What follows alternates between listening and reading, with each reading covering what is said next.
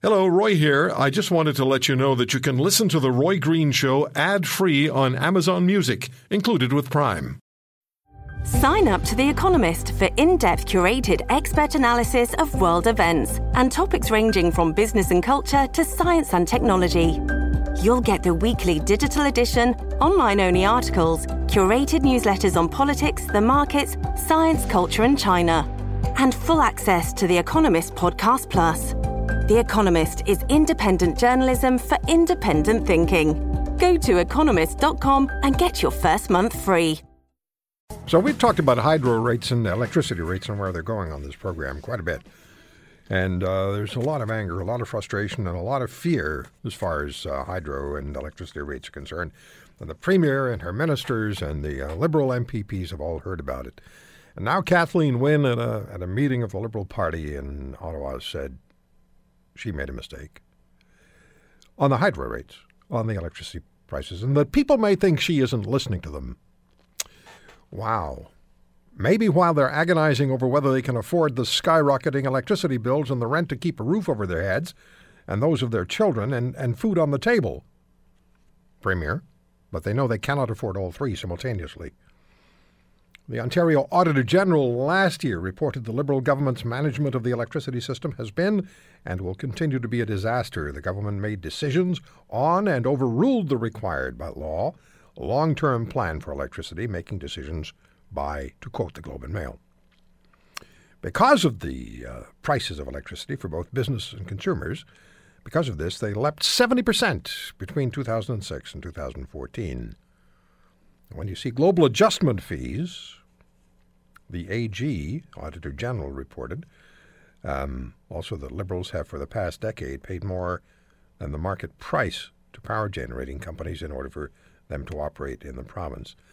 Those fees totaled 37 billion between 2006 and 14, and the projection is they'll add an additional 133 billion from last year to 2032. Who's going to pay that money? You and your kids as they become adult taxpayers. The government insists it acted appropriately to do away with unwieldy long term plans from the Ontario Power Authority, and some of the costs were to end the use of coal fired power. The Auditor General, though, reported the government paid too much for green power compared to the U.S., two to three times as much for wind and solar. You can read Professor Ross McKitrick's columns in the Financial Post for more information on the mess. Ontario now bears the largest non sovereign debt, I think, in the world.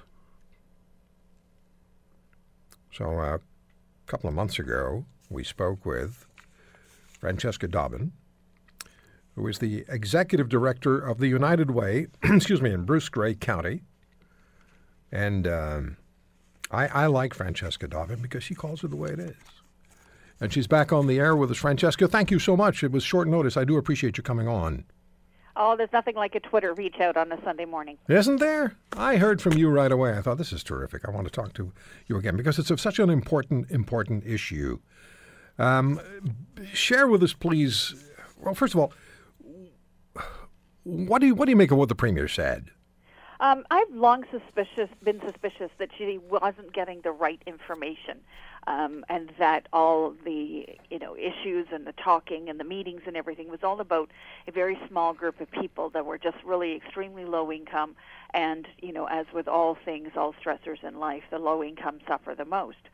So i have a feeling that she wasn't getting the information on the grand scale of things and was making decisions, you know, all about the system without understanding the people side of the system. And the people side of the system, I'm not willing to let the premier off the hook that easily. It's her, it's her job, it's her responsibility, because she's the final arbiter of decision making in Ontario. But I was absolutely, excuse me, I was uh, so concerned about what I heard about Bruce Grey County, and then heard from you, and I quoted to you a story when we talked last from February 2014, and it was a CTV news story, and it talks about people who cannot afford the um, the uh, their heat, the fuel to keep their furnaces running, and uh, and the United Way would step in to help as you could. And it says Francesca Dobbyn with the United Way, Grace Bruce says 42 families are in crisis situation in Grey and Bruce counties.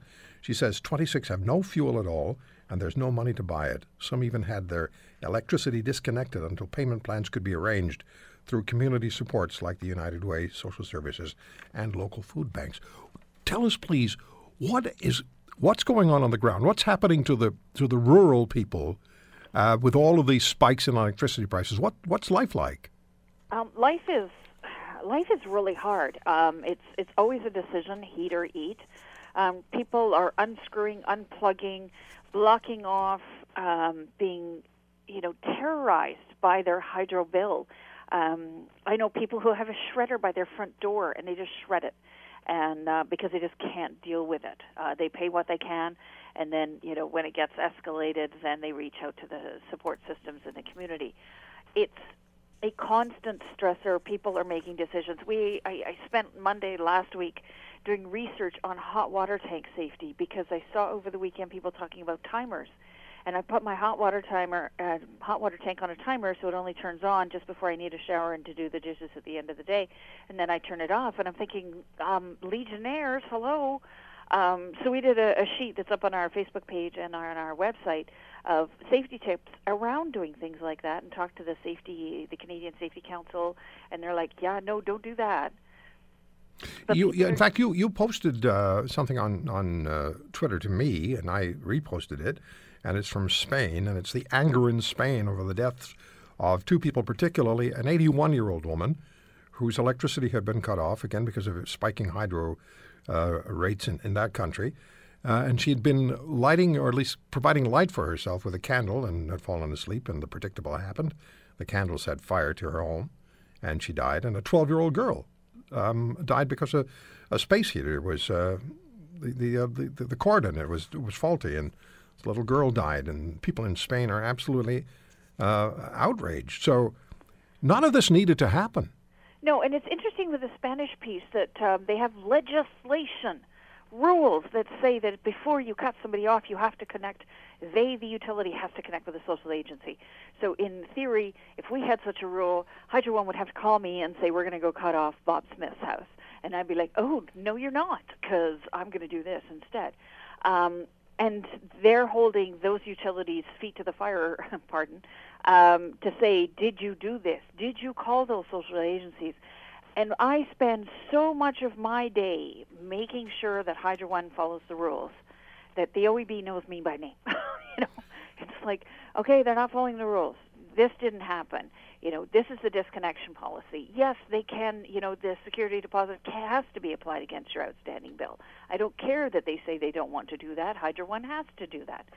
And I spend so much of my time chasing their rules with and informing the public that they have protections out there from these situations. And if just the hydro companies would follow their rules, that would be half a battle.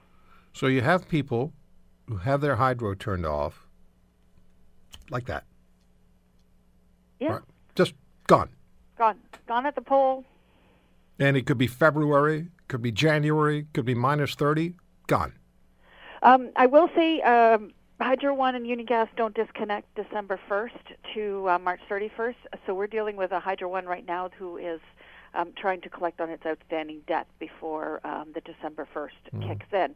We have um, companies, um, smaller companies that do disconnect. Westario Power in Bruce Grey region will and does disconnect. Um, you know, they say regardless of the weather, but I've seen it otherwise.